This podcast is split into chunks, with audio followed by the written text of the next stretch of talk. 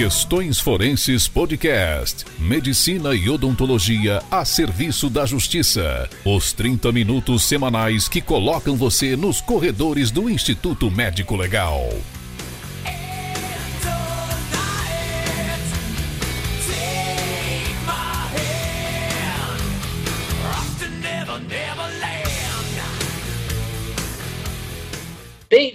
A mais um Questões Forenses Podcasts, o seu melhor canal sobre ciências forenses, medicina legal e odontologia legal. E hoje abordaremos as lesões provocadas por agente pérfuro contundentes, que são lesões aí que provocam grandes danos e tem uma frequência relativamente alta no nosso país e na nossa região. As lesões pérfuro contundentes, elas são um capítulo à parte da traumatologia forense, uma vez que ela é um tipo de lesão produzida por ação mista. Num dos episódios, o Dr. Pedro Arthur ele colocou muito bem que se a gente souber conceituar bem as lesões básicas, as lesões de ação mista, elas ficam são mais fáceis conceituarmos porque nós já temos o conceito básico de cada uma delas. No caso, aí a junção da lesão perfurante com a lesão contundente, que já foi tratado em episódios anteriores. E como melhor exemplo que a gente vai discutir hoje são os projéteis de arma de fogo, chamados PAF. Quando eu entrei na Polícia Técnico-Científica do Amapá, há 14 anos atrás, o Amapá ele tinha uma incidência de homicídio relativamente baixa, no entanto, a grande maioria dos homicídios eles eram provocados pelo que a gente conhece como arma branca. Hoje, infelizmente, com o processo de urbanização do território do, e o aumento da, da, do município de Macapá, com consequentemente aumento das vicissitudes entre os quais a violência, passou-se a notar uma transformação no instrumento hoje empregado para obter a morte da pessoa, ou seja, Macapá ela está nessa fase transicional aí, saindo onde a maioria dos homicídios homicídios eram praticados por arma branca e hoje elas são praticados em sua maioria pelo que a gente conhece como armas de fogo. Doutor Pedro Arthur, eu gostaria de fazer algumas considerações a respeito disso e o que, que poderíamos comentar hoje sobre esse tipo de lesão. Olá, Jean. Olá, ouvintes do Questões Forenses Podcast. É uma alegria estar aqui de novo falando um pouquinho sobre a medicina legal e sobre especialmente a questão da traumatologia forense, falando um pouquinho daquilo que falta da traumatologia, né, das, das, das lesões provocadas por agentes físicos mecânicos. A gente falou já de quase todos, exceto esse que vamos falar hoje, que é dos, das lesões provocadas por agentes pérfuro contundentes.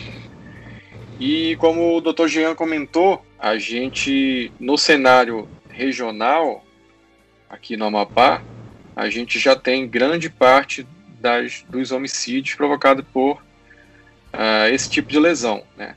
as lesões decorrentes da ação dos projéteis disparados por arma de fogo. Eu, como estou apenas dois anos aqui no estado, no, na Polícia Técnico Científica, como concursado, né, efetivo, eu já peguei uh, essa questão já instalada da maioria dos óbitos provocada pelos projéteis de arma de fogo. Mas é, tomei ciência quando eu cheguei aqui que o Amapá estava nessa transição, que antigamente era mais é, havia mais casos relacionados com as armas brancas, né, provocando lesões incisas, lesões pérfuro-cortantes, e agora a gente já tem um cenário praticamente estabelecido da maioria das mortes provocadas pelos projéteis disparados por armas de fogo. E aqui o, os PAFs, né, como o Dr. Jean falou, ele é bom a gente lembrar que ele é apenas um exemplo de um agente que, produ que pode produzir lesão pérfuro-contusa, né? Mas que na verdade a gente está diante aqui de um, um, um conjunto de lesões que tem uma característica específica. A característica do agente é que ele tem uma ponta romba e ele penetra o corpo com uma grande força, né, com uma grande energia. E aí ele provoca um impacto. Esse impacto ele contunde e devido à sua ponta romba, ele vai perfurar também. Então a gente tem tanto o componente perfurante quanto o componente contundente atuando, causando, portanto, a lesão pérfuro-contusa. É, se a gente for tomar como exemplo por, uh, as, as, precipitações de, de, prédios em que o indivíduo cai sobre vergalhões de, de construção, em que eu tenho também uma ponta romba e uma grande energia de impacto, a gente pode ser capaz também de, de verificar uma lesão desse tipo, né? uma lesão pérfuro-contusa, em que vai haver tanto a contusão quanto a perfuração. Então, não se trata de uma lesão exclusiva dos projéteis disparados por arma de fogo. Mas, sem dúvida nenhuma, o grande exemplo de agente que produz esse tipo de lesão é o projétil disparado por arma de fogo. É, de outro modo, doutor Jean, como a gente falou anteriormente também em outros episódios, é a lesão que me diz o agente, né, e não o contrário. Então, o fato de eu ter um projétil disparado por arma de fogo agindo sobre o corpo do indivíduo, não necessariamente eu vou ter uma lesão pérfuro-contusa. É o que a gente verifica, por exemplo, quando o projétil atua de modo tangencial, né, chamado tiro de raspão, em que a gente vai ter apenas uma escoriação, chamada escoriação em calha. Quando a gente está diante de uma escoriação, a escoriação por si é chamada de uma lesão contusa. E aí a gente vai estar diante de, uma, de um agente contundente, mesmo que ela tenha sido produzida por um projeto disparado por arma de fogo. Só para a gente relembrar aí esse paradigma médico-legal de que a lesão é que diz o agente e não o agente que diz a lesão. Então, uh, outros exemplos que a gente pode ter, por exemplo, a ponteira de um guarda-chuva. Se eu tiver com uma ponteira de um guarda-chuva que tem a ponta romba e eu, através de, um, de uma, uma grande energia, conseguir perfurar aquele, aquele corpo, a gente pode estar diante aí de uma lesão que vai ter elementos tanto de, de perfuração quanto de contusão. E aí estaremos diante também de uma lesão pérfuro-contusa, provocada por agente pérfuro contundente. Tenho uma dúvida aí, doutor. Uma lesão provocada por uma chave de fenda, por exemplo, se eu penetrar com muita força uma chave de fenda contra o abdômen de uma pessoa, aquilo pode provocar uma lesão pérfuro contundente? A fenda, em geral, ela pode atuar até como, como se fosse um gume, né? a gente podendo estar diante de uma, de uma lesão pérfuro incisa, por exemplo. Como eu falei anteriormente, é a lesão que diz o agente. Então, se eu tenho uma lesão, que eu tenho que eu tenho as bordas escoriadas, que eu posso ter uma equimose ao redor e além disso uma perfuração, eu tenho elementos contundentes e elementos perfurantes. Então, pode sim ser um exemplo de um instrumento ou um objeto que, pode, que poderia causar uma lesão pérfuro-contusa também. É porque frequentemente isso também ele é questionado por alguns alunos se ele poderia servir de exemplo. E aí a resposta sempre é depende da forma de ação dela, né? Exatamente. Depende da forma, se ela tiver amolada, se ela não tiver amolada, depende da, da maneira como ela atinge o corpo, depende às vezes até da velocidade como é que ela atinge, depende se, por exemplo, ela for pego pela, pela, pela ponta ativa dela e se você pegar só a, a alça dela e virar do avesso, ela vai agir exclusivamente contundente. Então, não dá para dizer, caracterizar, fixar uma arma em si, dizendo que ela age exclusivamente para aquele tipo de lesão. Depende muito da forma como ela age, né? Se o aluno Exatamente. começar a pensar, o profissional começar a pensar dessa maneira, as coisas elas ficam mais elucidativas. O que a gente vê, especialmente, doutor Jean, para as questões relacionadas a concurso público, em geral, vê aquela, aqueles exemplos mais clássicos. Então, é, se vier uma questão que o projétil de arma de fogo produz uma lesão do tipo, e aí coloca as, as opções, é claro que a gente não vai colocar depende, né? A gente tem que ser inteligente na hora de fazer uma, de prestar um concurso público também. Então, o que ele quer ouvir da gente naquela questão é que o projétil, comumente, ele produz uma lesão pérfuro-contusa. Então, o que a gente vê em geral é que eles usam os exemplos mais clássicos. Dificilmente virá exemplos uh, de exceção.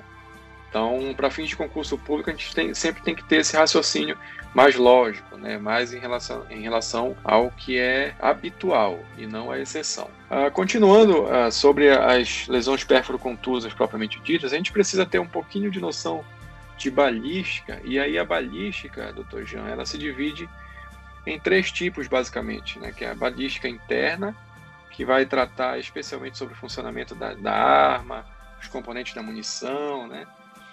É, a balística externa, que seria o caminho percorrido pelo projétil quando ele sai do cano da arma até a perda total da sua energia cinética. E a gente tem também a balística terminal, em que a gente vai avaliar as lesões produzidas pelos projéteis que foram disparados pela arma de fogo. Então, a medicina legal basicamente estuda essa balística terminal, né, que é a consequência do projétil disparado pela arma de fogo. E aí a gente já faz uma diferença aqui que é fundamental, tanto na prática quanto para fins de concurso, né, que é essa diferenciação entre trajeto e trajetória. O trajeto, ele é o percurso que o projétil faz dentro do corpo do indivíduo. A trajetória é o percurso que o projétil faz desde que ele sai do cano da arma até a perda da sua energia cinética. Né? Então, a gente pode entender com isso que a trajetória contém o trajeto. E o principal foco de estudo para a gente é exatamente esse trajeto que está dentro da balística terminal. Para a gente entender também, a gente vai falar um pouquinho da diferenciação das armas de, de alma raiada e das armas de alma lisa. Basicamente, a diferença dessas duas armas é que elas têm munições diferentes que são utilizadas por elas. Né? Em geral, a munição utilizada nas, nas armas de alma raiada, elas são munições de, de único projétil, né? e as munições utilizadas em armas de alma lisa são as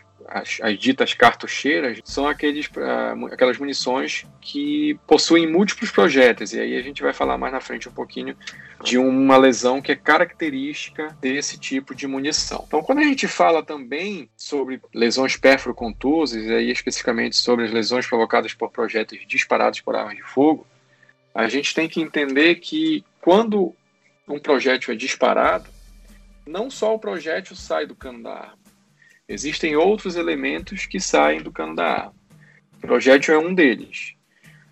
Junto com o projétil, ele vai carregando as sujidades que estão no próprio cano da arma e no próprio projétil. E isso vai produzir uma determinada lesão que a gente vai falar mais na frente. Além disso, atrás do projétil podem sair fragmentos de pólvora incombustas, fragmentos metálicos, vai sair uma fumaça decorrente da, da explosão dos gases, vai sair uma pequena chama do cano, do cano da arma. Esses outros elementos que não são do próprio projétil são os chamados é, elementos secundários. E aí isso a gente vai diferenciar de acordo com os elementos que vão chegar ao corpo da vítima, se esse disparo foi efetuado a curta ou a longa distância. E aí aos poucos a gente vai comentando um pouquinho sobre isso. Quando a gente vai estudar especificamente a lesão, a gente precisa estudar três partes dessa lesão, três diferentes partes da lesão. Primeiro, o orifício de entrada, que tem uma característica específica, depois, o trajeto, que tem outra característica específica, e depois, o orifício de saída. E aí, a partir das características dessas três lesões, a gente vai poder definir uh, melhor o mecanismo em que se produziu esse trauma. E aí, aos poucos, a gente vai entendendo como é que a dinâmica dos fatos se deu. Então, o orifício de entrada de um projétil disparado por arma de fogo, ele é a representação do ponto por onde o projétil penetra no corpo. Tá? Ele geralmente tem a forma circular ou oval. Ele vai ser circular quando esse projétil atingir a pele de forma perpendicular, né, com um ângulo de 90 graus e ele vai ser oval quando ele atingir a pele de modo inclinado, em que é menor que 90 graus, em que a gente vai produzir uma lesão mais oval, não vai ter aquela produção da lesão circular. E a gente pode ter um tamanho tanto menor quanto igual ou maior que o próprio projétil. Então a gente já consegue aqui desmistificar essa questão de eu visualizar um orifício de entrada e conseguir dizer o calibre da arma que produziu aquela lesão. Então, isso é uma coisa que a gente não consegue falar, porque dependendo do local onde esse projétil atinge, é, ele pode produzir uma lesão menor, igual ou maior ao calibre do próprio projétil. Uh, as bordas da lesão, elas são bordas regulares, ou seja, elas não são, não tem nenhuma irregularidade ao redor e elas, as bordas dessa lesão são voltadas para dentro, que é o que a gente chama de bordas invertidas. Além disso, o que é mais importante para a gente é que a lesão de entrada, o orifício de entrada do projétil disparado por arma de fogo, ele vai apresentar o que a gente chama de orlas e zonas de contorno. As orlas estão relacionadas com os elementos primários do disparo, quais sejam o projétil e a sujidade que está presente nesse projétil, e as zonas são produzidas pelos elementos secundários do disparo, que são os outros elementos que saem do cano da arma que não estão relacionados propriamente ao projétil de arma de fogo. Então, isso a gente vai ver cada uma dessas lesões a partir de agora e o que é, para fins principalmente de concurso público, aquilo que é mais importante, o que é mais cobrado, né, que são as orlas e as zonas de contorno. É, na prática forense, isso também é, é, de certa forma, o mais importante a gente verificar. Porque é isso que vai definir para a gente se é um orifício de entrada, se esse projeto foi disparado a curta distância, se foi disparado a longa distância. Então, isso para a gente entender a dinâmica dos fatos é muito importante. A primeira orla que a gente vai falar um pouquinho aqui é a orla de contusão. A, a gente pode ver em alguns livros ele descrever apenas como orla de escoriação ou descrever como orla de contusão. O certo é que quando a gente fala orla de contusão, a gente está englobando praticamente duas lesões. Uma delas é a orla de escoriação, que o próprio nome já diz, é uma escoriação ao redor da lesão, e a outra é o que a gente chama de areola equimótica, que é um halo arroxeado que se forma ao redor da lesão. Então, quando a gente falar em orla de contusão, a gente está englobando essas duas características, tanto a orla de escoriação quanto a chamada areola equimótica. Essa lesão, essa orla, ela é produzida devido ao fato da pele humana ter uma certa elasticidade. E aí, como o projétil ele desenvolve uma trajetória circular em torno de, do próprio eixo, né? ele, ele faz uma rotação em torno do próprio eixo, quando ele atinge a pele, ele rotaciona nessa pele e essa pele ela vai se esgarçar. É como se eu arrancasse ao redor do orifício uma borda da lesão, formando uma escoriação aquela mesma escoriação que a gente viu nas lesões contusas, que é o destacamento da epiderme e a exposição da derme. Então, é isso que a gente chama uma lesão em dedo de luva. O projétil ele se enrosca na pele, que tem certa elasticidade.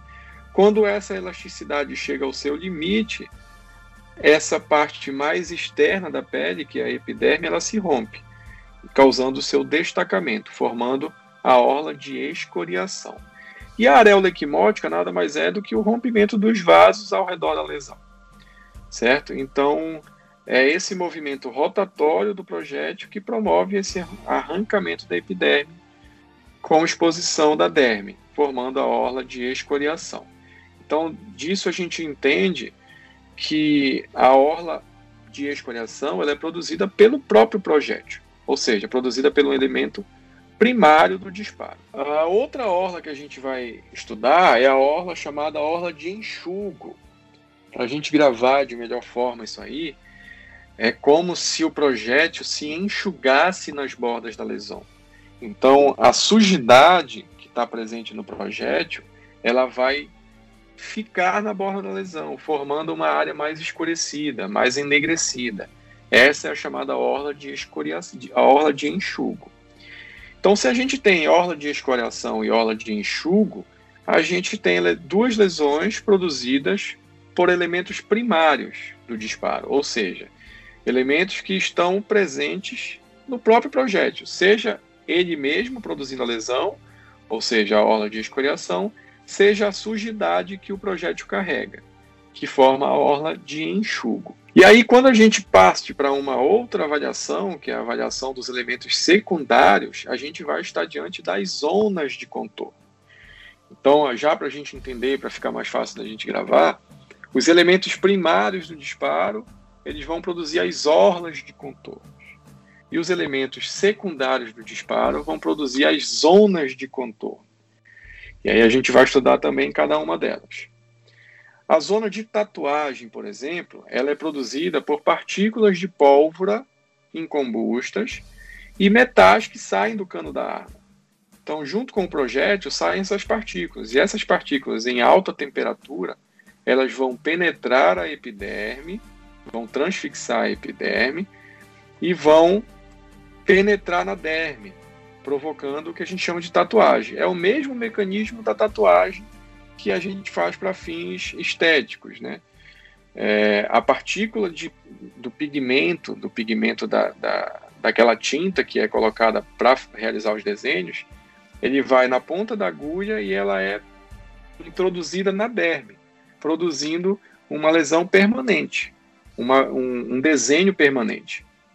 A zona, da, a zona de tatuagem produzida por disparos de arma de fogo, ela é semelhante. Então, se aquele indivíduo, por um acaso, sobreviver a esse disparo, aquela zona de tatuagem vai ser permanente, semelhante às tatuagens para fins estéticos. Né? Então, é, essas partículas, a gente já pode entender que elas não vão estar presentes se um disparo for à distância, se for a longa distância já que elas, essas partículas não vão ter força suficiente para alcançar o corpo. Então a gente já vai estar adiante aqui, quando a gente tem a zona de tatuagem, de um disparo a curta distância. Outros tipos de partículas que saem do cano da arma, como a fuligem, a poeira, tá? aquela fumaça que sai do cano da arma, vão produzir o que a gente chama de zona de esfumaçamento. Essa zona de esfumaçamento, ela é também conhecida como falsa tatuagem. Isso significa que se eu limpar ao redor da lesão, essa falsa tatuagem vai sair. Ao contrário da zona de tatuagem verdadeira, que é a zona de tatuagem como é o, o fragmento de pólvora que tá, ou o fragmento metálico que está impregnado lá na derme, ele é permanente. Essa fuligem, essa poeira que atinge o corpo, ela não é permanente. Se eu lavar, ela vai desaparecer. Tá? Então a gente pode entender que se a gente tem uh, uma partícula sólida saindo do cano da arma, por exemplo, um fragmento metálico, a tendência é ela atingir um corpo que possa mais, estar mais distante do que, por exemplo, só a fumaça. A fumaça ela se dispersa de modo muito mais rápido e aí ela está relacionada a disparos mais próximos ainda. É importante a gente ter em mente também que a ausência dessas zonas não exclui a possibilidade do disparo ter sido efetuado a curta distância. Porque a gente pode ter também, durante a dinâmica dos fatos, um anteparo. Tá? Uma própria roupa que tem um tecido uh, mais grosso, um casaco, uma roupa de couro, ela pode impedir com que esses elementos secundários cheguem à pele. E aí eu posso ter um disparo a curta distância mesmo sem essas zonas de contorno. Na verdade, quando a gente tem as zonas de contorno, a gente pode afirmar que o disparo foi a curta distância. Mas a ausência das zonas de contorno não exclui que esse disparo tenha sido efetuado a curta distância. Isso é muito importante para a prática, tá? A outra zona que a gente vai ter é a chamada zona de chamuscamento, ou zona de queimadura. Quando a gente é, vê um disparo de arma de fogo numa velocidade reduzida, a gente consegue ver que de modo muito fugaz, sai uma, uma chama do cano da arma. E essa chama, ela pode produzir uma queimadura na pele e, mais comumente, nos pelos. Então, as áreas onde há muitos pelos, a gente vai conseguir ver de melhor, de uma forma mais evidente, essa zona de chamuscamento ou zona de queimadura. Esse é o chamado tiro a queima-roupa, porque a gente tem uma chama atuando nessa lesão. Tá? Então, a gente vê de modo mais frequente os pelos crestados, quebradiços, com aquele aspecto de pelo queimado. Existe um trabalho na literatura é, realizado pelo Dr. Daniel Munhoz e o Dr. Marcos de Almeida, que eles fizeram uma análise de disparos a distâncias progressivas, utilizando uma mesma arma e um mesmo tipo de munição. E eles chegaram a uma distância de aproximadamente 70 centímetros a partir da qual não se tinha mais as zonas de contorno. se tinha apenas as orlas de contorno. Mas isso, como eu falei, é uma relação com uma arma específica e uma munição específica. Se a gente for para uma literatura mais ampla, a gente pode encontrar até disparos efetuados em torno de 1,30m, 1,40m, que podem, dependendo da arma, produzir as zonas de contorno. Mas claro que não é o mais frequente, né? Geralmente essa distância está em torno aí entre 10 e 50 centímetros, quando a gente já tem zona de tatuagem, zona de esfumaçamento, né? Então, mas como eu falei anteriormente, essa distância é variável de acordo com a arma e de acordo com a munição que está sendo utilizada.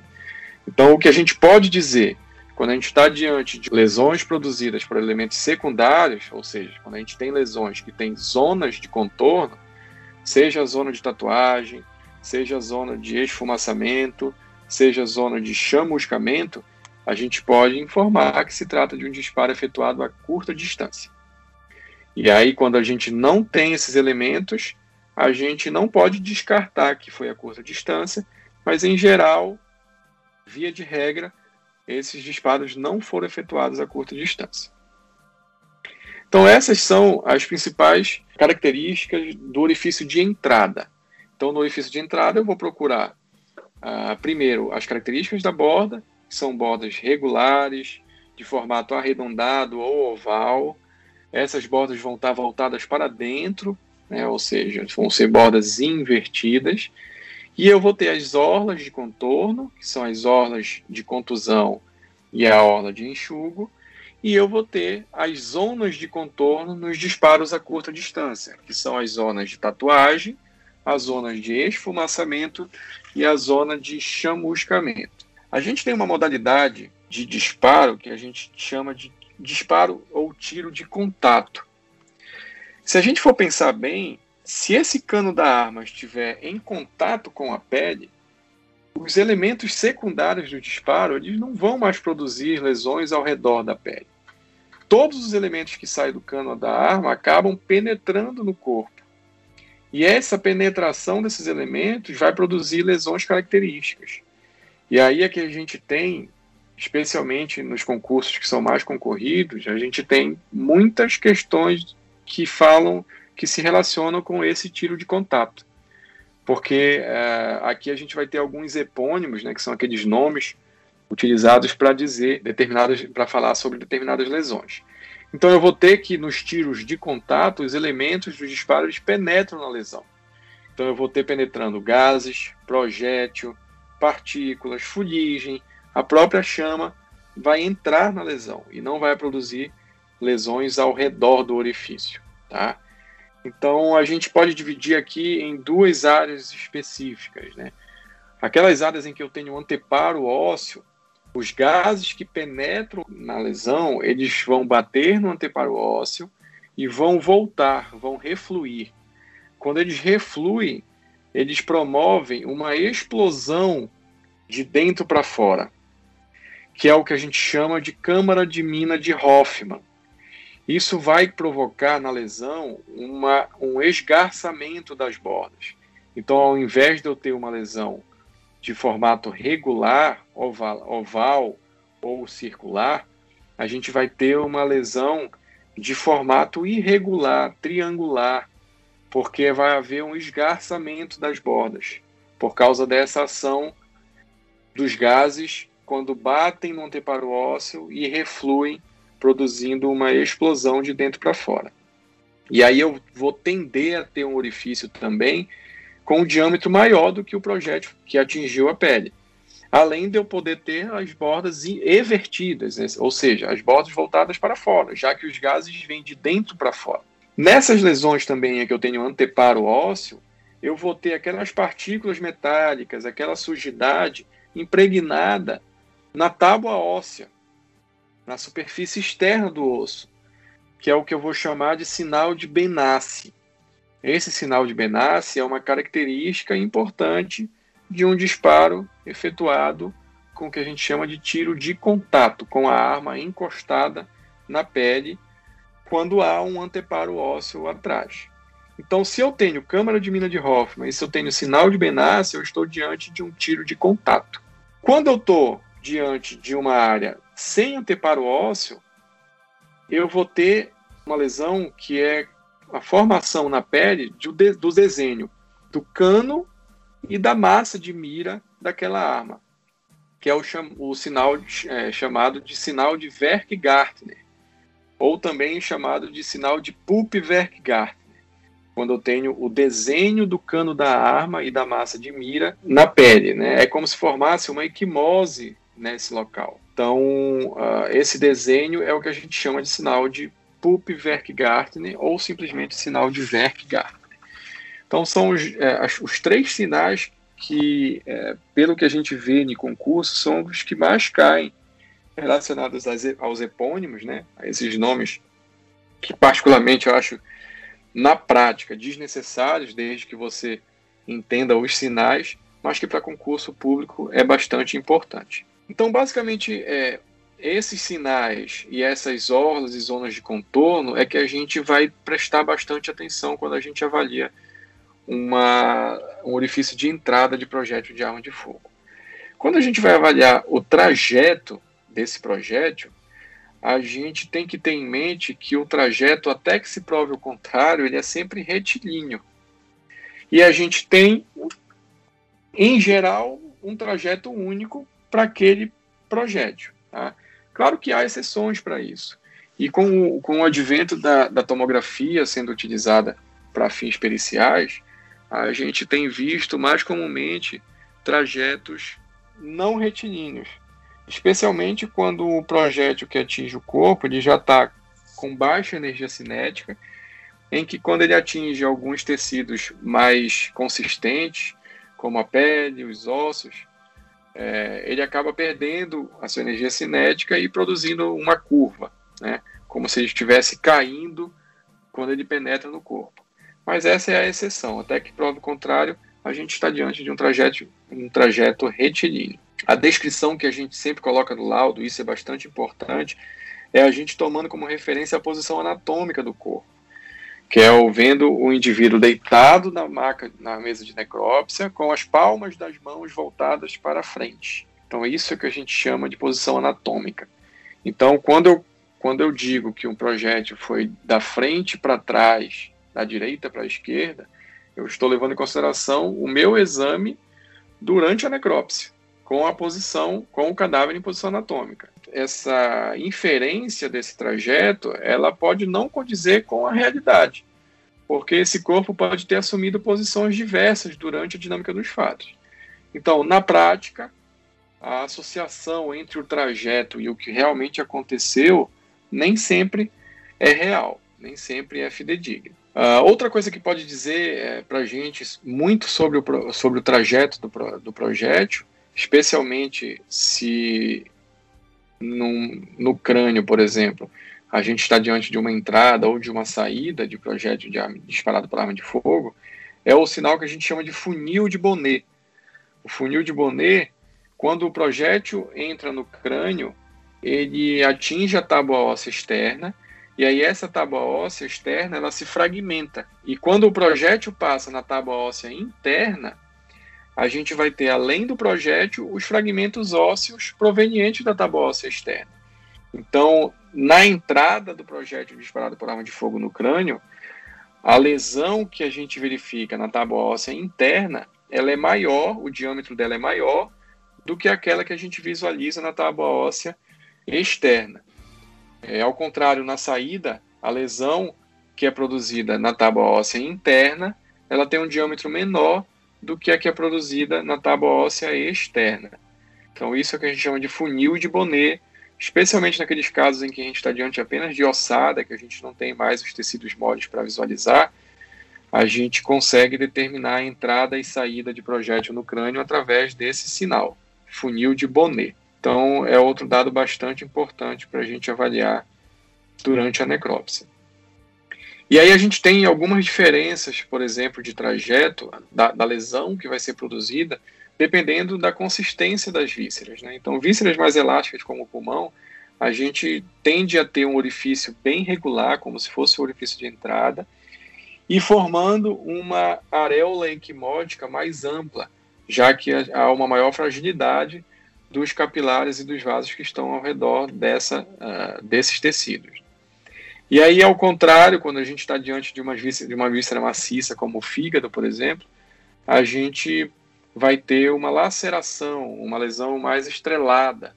É como se houvesse uma rotura naquela estrutura, porque ele não tem uma elasticidade muito importante. Então, o projétil vai atuar, a, a ação contundente do projétil vai ser mais importante. E aí vai produzir o que a gente chama de laceração, tendo uma lesão com uma característica mais estrelada, de formato mais irregular. Então, em relação ao trajeto, basicamente são essas as questões que a gente precisa ter em mente. E aí, para a gente finalizar essa questão dos projetos, das lesões produzidas por projetos disparados por arma de fogo, a gente vai falar dos orifícios de saída. Né? É, nos orifícios de saída, a gente tem, ao contrário dos orifícios de entrada, as bordas irregulares e elas vão estar voltadas para fora, ou seja, vão estar evertidas. No orifício de entrada, a gente tem as bordas invertidas, voltadas para dentro. Nos orifícios de saída, a gente vai ter as bordas evertidas, voltadas para fora. Costuma ter um diâmetro maior do que o calibre do próprio projétil mas isso aí também não é uma relação exata. A gente não consegue definir pelo diâmetro da saída se é, é a partir do diâmetro da, da, lesão de saída qual o diâmetro do projétil. Isso, essa avaliação a gente não tem como fazer. E a principal característica das, da, do orifício de saída é a ausência das zonas de contorno, das zonas e das orlas de contorno. Então, se eu estou diante de uma lesão que não tem orla de escoriação, que não tem orla de enxugo, se não tem zona de tatuagem, não tem zona de chamuscamento ou esfumaçamento, eu e tem uma borda irregular voltada para fora, eu estou diante de um orifício de saída de um projétil disparado por arma de fogo. Aqui é uma coisa muito importante que eu pretendo que eu, que eu quero falar para vocês também, é que pode haver mais de um orifício de saída para um único projétil seja pela fragmentação do projétil quando ele atinge algumas estruturas do corpo, especialmente os ossos, seja pela saída, por exemplo, de fragmentos ósseos. Então, se, eu, se, eu, se eu, aquele projétil atingiu um osso e esse osso foi fraturado, um fragmento desse osso pode sair pela pele também. E aí pode produzir, além do orifício de saída do próprio projétil, uma saída relacionada ao fragmento ósseo fraturado. Então, isso é importante. Nem sempre a contagem é exata quando a gente está realizando o exame necroscópico. É, isso tudo que eu falei, ele é muito válido para as munições de projétil único, que são aquelas utilizadas nas, alma, na, nas armas de alma raiada, pistolas, revólveres de modo geral. Tá? Já a munição de múltiplos projéteis, ela vai produzir uma característica mais peculiar. É, em geral, elas têm menor poder de penetração, não sendo muito comum que haja as lesões de saída, mas pode existir, tá? mas não é muito comum haver as lesões de saída. E ela vai produzir uma lesão característica chamada rosa de tiros, em que eu tenho vários orifícios circulares, é como se eu tivesse várias lesões de entradas que ficam agrupadas formando uh, agrupadas entre si, formando um desenho de uma rosa. Por isso que é chamado de rosa de tiros. Quanto maior a distância entre a arma e o anteparo e o corpo, eu vou ter esses, eh, essas lesões mais esparsas. Eu vou ter um diâmetro maior em que essas lesões atingiram o corpo. Então, quando a gente vai eh, estabelecer o diâmetro, dessa lesão, dessa rosa de tiros, a gente consegue, se a gente tiver uma arma suspeita, inferir a distância em que aquele disparo foi efetuado. Tá? Então, a lesão característica da munição de múltiplos projéteis é a chamada rosa de tiros. Já vi também cair em concurso público essa, esse nome, né? essa, essa lesão específica. Existe cada vez mais na prática forense, e aí não era, ainda não é comum aqui no estado do Amapá, mas já estive diante de, de dois casos, a questão dos projéteis de alta energia, que produzem algumas lesões que são mais importantes do ponto de vista médico-legal e do ponto de vista dos atendimentos de emergência também. Então, quando a gente aumenta a velocidade do projétil, a gente aumenta sobremaneira a sua energia. E aí eu vou ter uma, uma lesão muito mais importante do que aquela lesão produzida por projéteis de baixa energia. Tá? Qual que é a característica principal?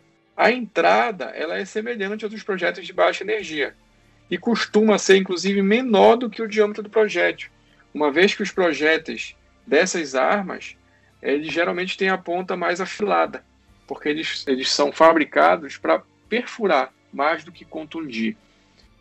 Então a gente pode ter um orifício bem menor do que o, o diâmetro do próprio projétil. Por outro lado, se a gente encontra na entrada um anteparo ósseo, a energia cinética dissipada durante o impacto desse projétil no corpo, nesse anteparo ósseo, pode gerar uma explosão local. E aí pode formar também um orifício de entrada muito maior do que o diâmetro do próprio projétil, do que o calibre do próprio projétil. Então, apesar da gente estar relacionando os projéteis de alta energia em que a lesão de entrada comumente ela é menor do que o diâmetro do próprio projétil, pode haver casos em que eu vou ter uma entrada com uma lesão de diâmetro muito grande, devido a ter um anteparo ósseo ou devido ao projétil atingir o corpo numa posição diferente do que aquela posição em que ele penetra o corpo com a ponta. Então, a gente tem uma entrada com esses aspectos. O trajeto, o que é, que é mais importante do trajeto? Quando o, tra o projétil ele, ele penetra o corpo, ele gera uma cavidade permanente, que é praticamente relacionada ao diâmetro do projétil, e uma cavidade temporária, que é produzida pela onda de choque, é, uma onda de energia que vai no sentido do projétil para fora, né? Que é, é uma onda centrífuga. Né?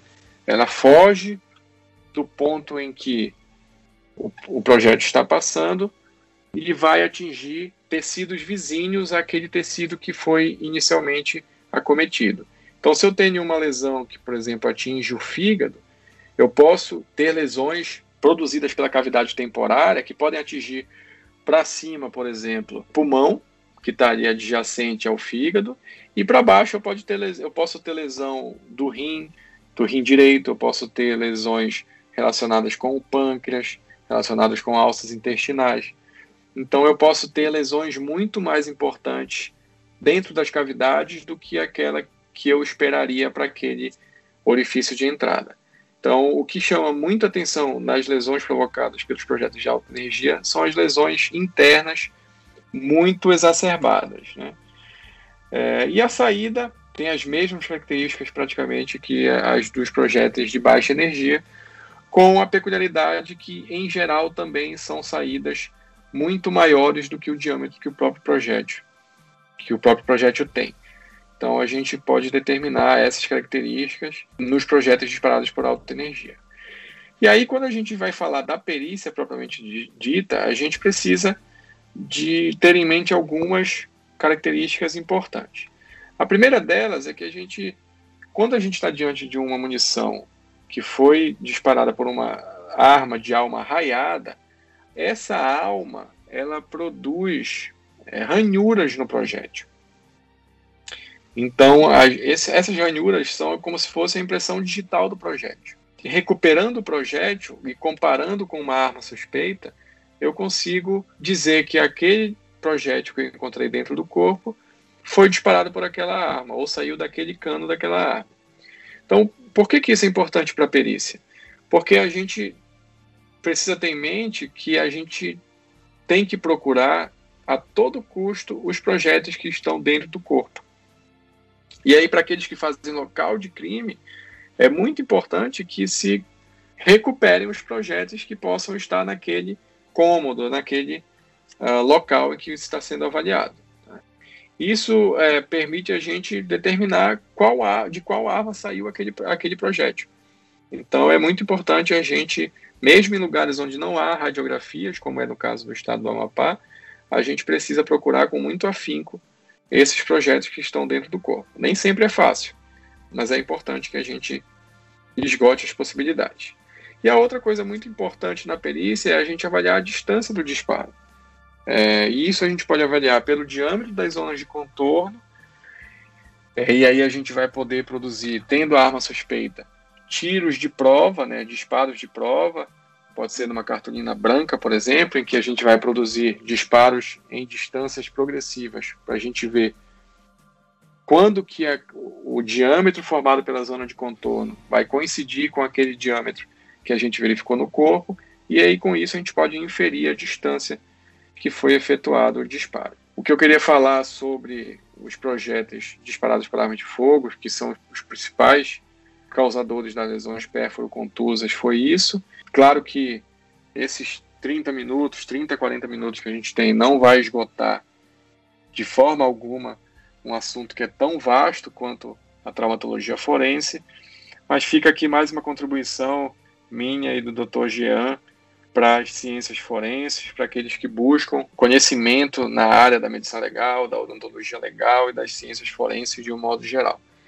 Uh, se o Dr. Jean quiser acrescentar alguma coisa, fica, uh, fique à vontade, doutor. Contribua aí um pouquinho para o nosso podcast. Mais uma vez, o Dr. Pedro Arthur, com a sua seu brilhante conhecimento, sua grande expertise e sua grande experiência nos trouxe mais uma vez mais um conhecimento sobre um tema bastante relevante, é, que foram as lesões provocadas por agentes pérfuro-contundentes. Obviamente, a ênfase foi justamente naquelas lesões é, que são muito mais comuns e que são muito mais cobradas e que são muito mais verificadas no dia a dia do, do IML, não não à toa é, trouxemos esse tema agora, porque é algo que se vê na rotina dentro de um instituto médico legal. Qualquer perito ele tem que ter uma noção boa, desde balística em si e o conhecimento do próprio projétil, de o funcionamento de uma arma, coisa que nós não falamos aqui. Por isso, como o doutor Arthur falou, o assunto não se esgotou. Provavelmente no futuro traremos profissionais é, especialistas em balísticas para falar de cada tipo de projétil, falar de cada tipo de arma de fogo, para elucidar mais ainda sobre o assunto. Certamente a gente trará esses profissionais para comentar aqui sobre os vários tipos de é, munições e armas que a gente tem disponível hoje aqui no Brasil, especialmente as que circulam aqui no Amapá, uma vez que esse podcast, além dele suscitar discussão em âmbito nacional é falar da nossa realidade, da realidade do Amapá e da realidade da região norte. É, gostaria mais uma vez de agradecer a todos os ouvintes. É, além de agradecer os ouvintes, agradecer ao Instituto Nacional é, de Ciências Forenses, o INFOR, é, o INFOR Nacional, o INFOR Brasil. A gente pede que vocês sigam os canais do INFOR, que é um parceiro nosso, é um parceiro do Questões Forenses desde o princípio lá em nome do Dr. Cássio Tione, em nome do Dr. Pablo Abidon, que nos deram apoio, que nos, dão, nos, nos incentivam até hoje a, a, continuar com o projeto do podcast. Você pode ouvir esse podcast nos agregadores de podcast. Os principais são o Deezer, o Spotify, o SoundCloud, o iTunes da Apple Podcast ou o seu agregador de preferência, tá? Além disso, as questões, os episódios anteriores, você pode resgatar ele no www.questõesforenses.com.br. Você pode também entrar em contato no e-mail contato@questõesforenses.com.br. Também nos nossos Instagrams, né? No meu Instagram, eu troquei essa semana porque infelizmente eu tive o, o Instagram aí hackeado e eu tive que mudar novamente o nome. E o meu Instagram agora é arroba Jeantrind, tá? Com demudo. O seu Instagram, doutor Arthur? Arroba Pedro, underline Arthur, underline médico, underline perito. Ah, então é Pedro é... Arthur, médico perito. Você pode estar entrando em contato conosco diretamente aí para fazer as suas perguntas, que as suas perguntas certamente irão no ar. Gostaríamos de agradecer também não só os ouvintes nacionais, gente. Nós, para nossa surpresa e para nossa alegria, nosso deleite, nós já chegamos em 40 países, países que não são, é, inclusive, é, é, lusófonos, países que falam é, línguas que não são nem, nem pouco parecidas com a, com a lusofonia, mas que de alguma maneira nos compreendem. Aqueles que nos compreendem estão, obviamente, os países espanhóis depois vem os anglo-saxões, depois vem os países franceses, e aí vem vários países europeus que também estão nos ouvindo e nos acompanhando. E gostaríamos de deixar forte abraço para esses nossos ouvintes que estão nos acompanhando e estão gostando até aqui do Questões Forenses. A nossa ideia aqui é levar a ciência, é levar especialmente as ciências forenses da, do modo como ele é praticado no Brasil e aqui na região norte. Temos profissionais que são levados a sério aqui na região norte, temos profissionais de referência aqui na região norte, e isso faz toda a diferença. O que nos faltava era apenas um veículo para tornar visível o nosso trabalho aqui. A contento a gente está conseguindo aí com êxito, com certo êxito, é, levar a mensagem, especialmente das ciências forenses e do nosso trabalho que nós fazemos aqui na Polícia Técnico-Científica no Amapá. No mais, agradecer mais uma vez ao Infor, agradecer a noite aí do doutor Arthur, agradecer aí a sua audiência e até a próxima. Para esclarecer dúvidas, mande um e-mail para contato arroba questõesforenses.com.br e acesse nossa página www.questõesforenses.com.br e no Instagram arroba questões forenses.